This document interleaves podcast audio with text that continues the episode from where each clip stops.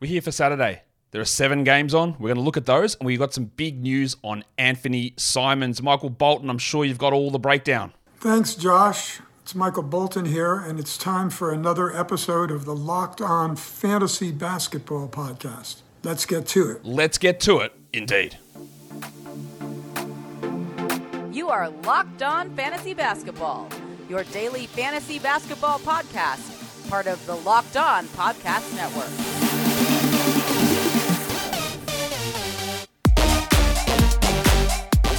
Hello and welcome to the Locked On Fantasy Basketball podcast brought to you by Basketball Monster. My name is Josh Lloyd and I am this close to perfecting the water dance. Make me sway. I'm getting real close. I'll show you when it's done. I'm also the lead fantasy analyst at basketballmonster.com, and you can find me on Twitter as always at redrock underscore bball, on TikTok at redrock underscore bball, and on Instagram at locked on fantasy basketball. Today's episode is brought to you by Dave. Download Dave today at dave.com slash locked on NBA and you could get up to $500 in five minutes or less. No credit check, no late fees. Thank you also for making Locked On Fantasy Basketball your first listen every day. We are free and we are available on all platforms. Just as I hit record on this, we got some news that we need to talk about. So it's not part of the daily look ahead for Saturday um, because we got news about Anfernee Simons, who popped up on the injury report as questionable with a thumb injury, and now it's not questionable. He's out. He has a torn thumb ligament and he will be getting surgery and he'll be out four to six weeks. This team is going to be horrendous. They not, might not win a single game during this time. They are going to be terrible. Let's get this out of the way straight away. They have no guard depth. We talked about this a lot in the preseason. That behind those three guys, there's nobody. Now there's two. So I would expect that Shaedon Sharpe moves into the starting lineup, plays 32, 33 minutes. Him and Scoot Henderson get a lot more ball handling chances, and obviously both of those players are must roster players. The next guy who I was skeptical on is Malcolm Brogdon. He has to play more minutes. They don't have another guy. Now, he could break down at any point as well, but they don't have other guards, really. So Brogdon's a must add. If you are in deeper leagues, Skylar Mays was very good last season. He's on a two way. I could see him even popping into 16 team value.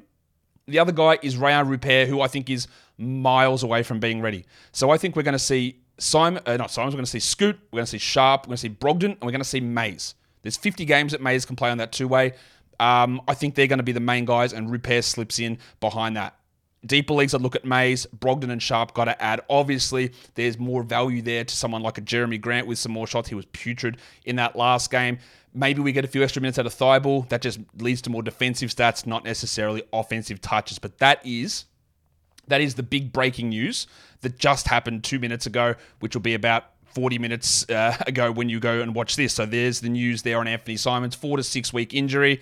Just a disaster start. If you picked him in the sixth or seventh round, which you should have, I did in, in the Locked On Fantasy Basketball Bowl, and not a great not a great start to have a bloke out that uh, that long that early. Um, speaking of injuries, I did a quick look. Last last season there was 55 players who played at least 77 games. So, despite what you get told that no one ever plays any games, there were 55 players who played 77 games, right? There's already seven of those guys who have yet to play a game. And I think five of them or four of them are out for extended periods. And it was like Tari Eason, Trey Murphy. Um, I can't remember the other names, but there was like a, a big chunk of them. Terrence Mann, guys that didn't miss any time, that have already missed games. Now, this is not to say that to say anything. It's to say that you can't trust games played from the year before to translate to games played for the year coming. It just doesn't happen. And I've got plenty of statistical data to show you on that. Anyway, separate point. Let's move into the seven games on Saturday because it is actually a pretty key day. We've got a lot of streaming to do. We've got seven games Saturday, six games Sunday. We've got to look into all of that. So let's uh, let's get the daily look ahead cracking for Saturday, and let's take a look at where we sit with some injury news. We know that Devin Booker is going to be out with his foot injury again. We get the MRI results hopefully soon, and then maybe he returns on Tuesday. The difference there in the Suns is going to be whether Beal plays. At the moment, he is questionable. We don't know whether he's going to be ready. I would expect Beal does return before Booker. Um, if they're both out, we love looking at Jordan Goodwin. Um, Eric Gordon next, and Grayson Allen after that. Allen's just not all that strong. Gordon's had good rolls, the shots just haven't fallen, and Goodwin can rack up numbers, although his shot was pretty rough as well. Okogie also gets a big bump. So if you wanted to add Okogie and Goodwin, uh, uh, or even Gordon to stream in, to- totally reasonable. Josh Richardson is out again for Miami. He's going to miss a couple more games. I don't think it's worth holding him in 12 team leagues. Kyle Lowry surely does better than taking one shot that he did in the last one, but he's not a priority 12 team league guy. We'll see if they give more minutes to Jaime Jaquez, who was okay, but was coming off an injury and barely played. Um, Dru Smith gets that backup point guard role for deeper formats. I'm listing these three guys as doubtful. Jim Harden, um, we, we don't expect that he's going to join the team on the road trip for their game in Toronto, so I don't think he's going to play.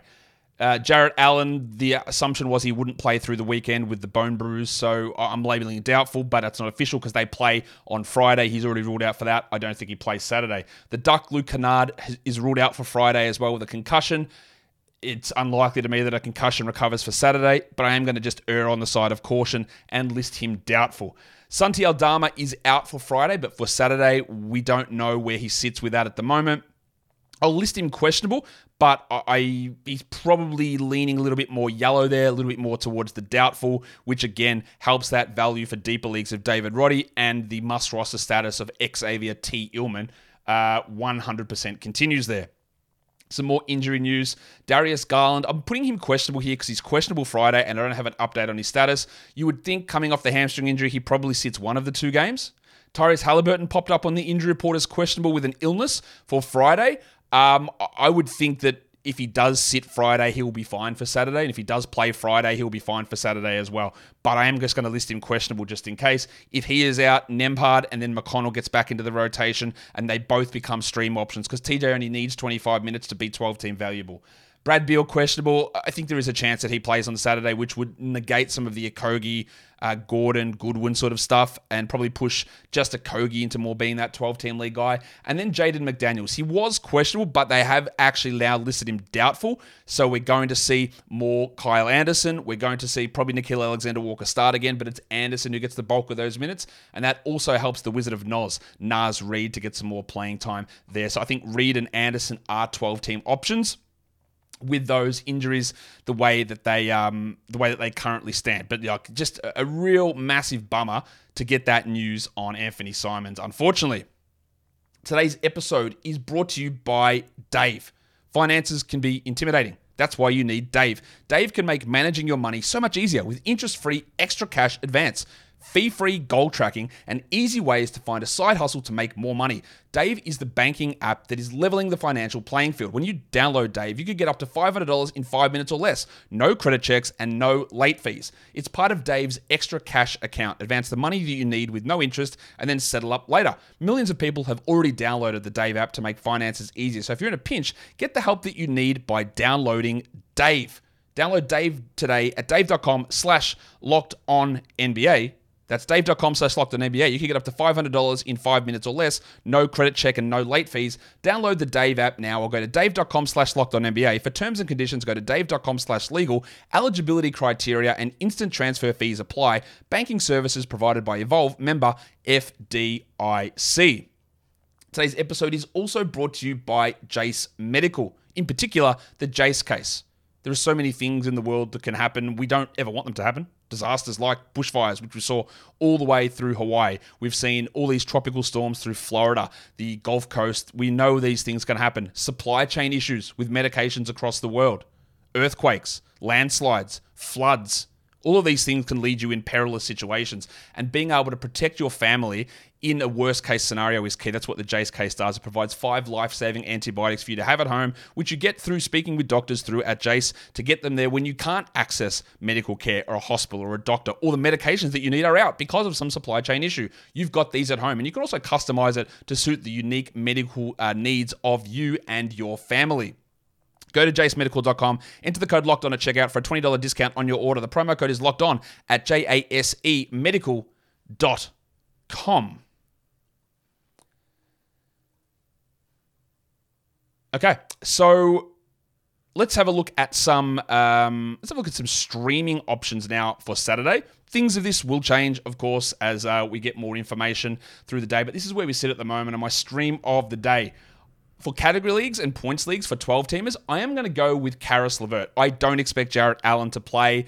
I think there is some doubt around Darius Garland and LeVert, obviously had some struggles last game, right? But we use this as an under 45% rostered on Yahoo to go and grab guys here. So they're going to be available in a big chunk of leagues. Levert will have shooting issues for sure, but he's going to get shots, he's going to get minutes, and he's going to get ball handling chances, which rise if Garland happens to be out. So he is an option for us in categories and points leagues. For 16 teamers, which I use a cutoff of 10% rostered, Killian Hayes. I fully expect that Hayes starts again. Hayes played 30 minutes in game one. He can get six assists or two or three steals, maybe four rebounds. He might shoot poorly, yeah. But how often do you get a starting point guard or starting guard who plays 30 minutes, who might get six assists in a waiver wire in a 16 team league? Very rarely. And Hayes is available in a lot of spots to be able to provide that for you. So my streams of the day, Caris Levert for uh, category leagues and Caris Levert for points leagues in, in standards. And when we're looking at deeper formats, um, we look at Killian Hayes as a guy that's available in lots and lots of. I'd probably consider Killian a 14 team streamer as well. Let's look at some more position specific streaming options. At point guard, again, these are all under 50% rostered. So even in a 12, if you are looking for some point guard guys, Killian Hayes is there. Coby White is shooting guard eligible. He's still available in over 50% of leagues. I know people were discouraged by the fact that he shot 29%. That's cool and all, but he played over 30 minutes. He got the shots. And as I said the other day, I don't expect that he shoots 29%. Like if I'm going to come out here and tell you that I don't expect Kelly Oubre shoots 82% per game, you also have to believe the same thing that Coby White won't shoot that poorly. Now, will Coby White be 50%? No, absolutely not. 43, 44, 45, maybe 45 is pushing it. But I'm going to throw a million things that I say this is the one thing you need to remember. So I apologize for doing that. But one of the things, the key things when you are assessing single game performances, short term trends, what are the shooting numbers? Because as you know, and if you are a long term listener, you know what I'm going to say. Percentages influence so much. If you have a hot week from three, a hot week from the field, you influence two to three categories. If your three point percentage goes up, you hit 70% of your threes for three games, you score more points, you hit more threes, and your field goal percentage rises, and then you look like you're the best fantasy player in the world. If you Taurean Prince it and go like 0 or 5 in game two, where your scoring drops, your threes drop, and your field goal percentage drop, and you look like the worst player in the world.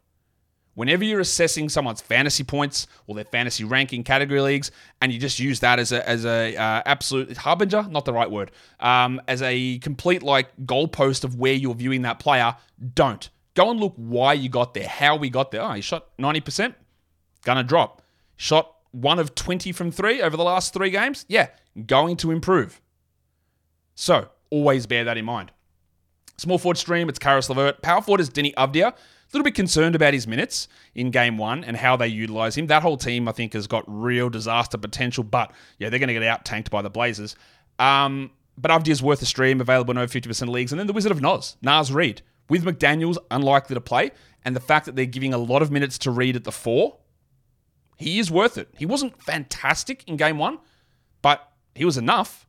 He was Kenuff, in fact. Let's look at some deeper league positional streams under 20% rostered these guys. Hayes is there again. Levert is there again. Alec Burks. Alec Burks. With um, the absences of Morris and Bogdanovic. Burks closed for the Pistons last game, so that's something to watch. Kevin Love is available. I don't know that Love does what he does or did in game one. And he, honestly, maybe Kevin Love um, doesn't play because uh, of back to back issues, because it is a back to back. He, he may not play. Be aware of that. But if he is going to play, he's worth a deep league stream. And then at center, Isaiah Hartenstein's available in a lot of leagues. He outplayed Mitch Robinson in game one. Whether he does that again, I don't know. But I firmly believe that there is a chance that Hartenstein turns out a better player than Mitch Robinson this season. There is a chance, is what I am saying. I'm not saying that that is guaranteed. I am saying that there is a chance. Today's episode is brought to you by Prize Picks, the largest independently owned daily fantasy sports platform in North America. It is the easiest and most exciting way to play DFS. It is you against numbers. It's not against someone, a professional with algorithms and a full time job crunching these lineups. It is you, player projections, and you go uh, more or you go uh, less. That's it for up to six players. And you can win up to 25 times your money back as well. Turn 10 bucks into $250 in under 60 seconds because that's how quick it is to submit your entries over at PrizePicks. The withdrawals are quick.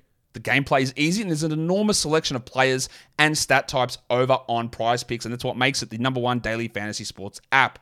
So, go to prizepicks.com, slash locked on NBA and use the code locked on NBA for a first deposit match up to $100. That's prizepicks.com slash locked on NBA. The code is locked on NBA and you get a first deposit match up to $100 dues. So let's let's check what else we're looking at. What are the two for ones? What's a two for one? Two games, the price of one ad. There's only one team we're looking at here, and it is the Philadelphia 76ers who play a back to back across Saturday and Sunday. So the only two guys who I think are available, I know that are available in over 50% of leagues, are Kelly Oubre Jr. and Paul Reed. Now, it wasn't very strong for Paul Reed. Obviously, 12 minutes only as Embiid's backup. Does Embiid play the back to back? I think so. Do we get any minutes of Reed playing next to him? I am very doubtful after game one, but there's not much available to do this. Oubre will not be as good as game one, but he is still going to be useful enough to stream in for these two games. Anytime you can get to, look, he might play 60 minutes combined, he might play 40 minutes combined, but that's enough. That's enough. And he definitely won't be as good as he was. And always the thing to remember with Oubre is he doesn't do huge amounts apart from scoring. So if he didn't shoot 80% and shot 40%, nobody would be jacking him off. Well, actually, maybe they would be jacking him off. They wouldn't be jacking him off, if you know what I mean. As for Oubre, though, like he's got to be worthwhile for that weekend back to back. I don't think that we look at Reed as a long term hold, but again, if you just want to get two games in and maybe there's a hope that in one of those he gets a couple of extra minutes, it's interesting. Always approach the two for ones in terms of combined production. So if he plays 13 minutes in each game, that's 26 minutes which is probably enough for it to make a little bit of sense. But that would depend as well on who else is on your wire. Is there someone else out there who might play 33 minutes on Saturday and then you've still got another waiver ad and you can get another 35 minute guy on Sunday? Then yeah, that's a better option. But if you're down in terms of uh, how many ads you can use or you want to save one of those ads in case an injury situation arises, like Anfernee Simons, then getting a two for one in there uh, actually makes quite a bit of sense a lot of the time. Let's take a look what is on my radar for these seven games. There is a, quite a few of these games that involve teams on back to back, so it's pretty pointless me coming out and telling you, well, we're looking for this when we'll get more information from their game on Friday. You'll see all my write ups on Basketball Monster about that as well. So the Knicks and the Pelicans, the Knicks are on a back to back. They are unlikely to sit in one through the back to back. The Pelicans, what I want to see is the center rotation because we got limited Larry Nance in game one and a lot more Jonas Valanciunas. And last season, that is not the way they ran things. Now, Nance was coming off some knee problems. So is that the reason? Or are they just committing more to Valanciunas? We probably don't get a definitive answer on that in this game, but it will be something to watch. Because if Nance pushes and gets 21 in this one, then we know that is the direction they're going. If the 29 Valanciunas comes down to 26, then we get more of an idea that Nance is ramping back up. So we get some information out of it. The next game is the Bulls and the Pistons. Both of these teams play on Friday, so we'll get more information from them there. No one really stands out as a back to back rest sort of player um, unless an injury occurs there on Friday. Memphis and Washington, well, we get more information on Memphis on Friday. Again, I don't expect that Aldama plays or Kennard plays for the Grizzlies. I think we'll get pretty similar rotations. For the Wizards, it is for me about watching Deni Avdija's role. He started, but he only played 20 minutes. Now, if you go and look at the actual game flow of that game, they basically brought all of the bench guys in for the final seven minutes of that game. And the way that Avdija's rotation ran, he's like started the game, he's came out at about six minutes. He came back in with about five minutes to go, I believe, in the second half or in the second quarter. Then started the third quarter, came out after five or six minutes, and then never returned because it was a blowout. So there is a possibility he would have played the final six minutes, gotten up to 26 or 27 minutes. If that isn't the case, well, then we do start to panic. Or do they just get their ass kicked again and we just constantly see nine minutes of Eugene Omoruyi to finish games. That is also a huge, huge possibility. Um, Indiana and Cleveland. Cleveland's on the back to back, so we're watching Garland status and we're watching uh, Jarrett Allen. But for Indiana, I want to see Obi Toppin, who, much like when we're talking about Avdija, he was subject to the blowout risk. Now, he didn't play 20 minutes, but his role was also start, come out midway through the first, come back in midway through the second, and he did that in the first half. And the second half, he started, he came out, and then he never returned because they didn't need him to return. They played six or seven minutes of Jarace Walker to close the game. So Toppin could have ended up, yeah, he was on track for probably 25 minutes. Now, is 25 minutes enough to make Toppin must roster? Probably not. And we'll get a better idea of his role in this game against a better opponent we'll, we'll see how they run him. But I know that they do like Aaron Nesmith, so let's see what they decide to do. If Toppin's only playing 23 minutes in a game that's not a blowout, then it's hard for me to look at him as a 12 team league player. What's on my radar for the next bunch of games? Philadelphia and Toronto, Miami and Minnesota. For Philadelphia, Toronto, it is the Paul Reed situation. Is it strictly look? I think that that game against Milwaukee, it was a great opportunity for Reed to play because a the Bucks are running two bigs. It's Giannis and it's um, Lopez or Giannis and Portis. They're running two bigs a lot. They're also in a situation where PJ Tucker didn't score and PJ Tucker was in foul trouble, and we still never saw Reed play next to Embiid. And it would be very hard for me to find a scenario that would make more sense for Reed to play at power forward than Tucker being scoreless, Tucker being in foul trouble, going up against a Giannis and Lopez front court. So that's where I go, yeah, I'm very, very concerned about that role, but maybe I'm just completely off on that and that Nick Nurse saw that as a terrible situation for Reed. That's possible. But he really leaned into playing Oubre, meaning Toby Harris pushed to the fore.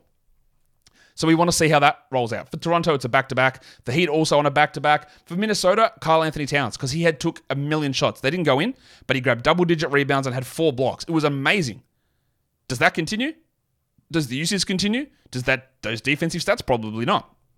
But that is really a key thing for us to pay attention to. And then the last game of the day is the Jazz and the Suns. The Jazz will get more information on Friday and probably a real clear decision on what we do with Talen Horton Tucker and Keyonte George uh, and even Collin Sexton. For the Suns, I want to see Eric Gordon. I, Booker won't play. Beal's up in the air. Gordon's played good minutes both games and just shot under 40% in both of them. Can he continue that big role if Beal returns, or is he strictly like a Beal replacement and not really a Booker replacement? That is something we need to watch there as well. I still think Gordon gets a pretty good role and he's able to, um, at some point, generate some better numbers uh, through better shooting. And that is the end of the daily look ahead. Follow this podcast on Apple Podcasts, Google Podcasts, Spotify, and on the Odyssey app. And if you are here on YouTube, you know what to do. You thumb it up, you subscribe, you ring the bell and just leave comments. Just leave lots of them. Drop them all down below, guys. We are done here. Thank you so much for listening, everyone. See ya.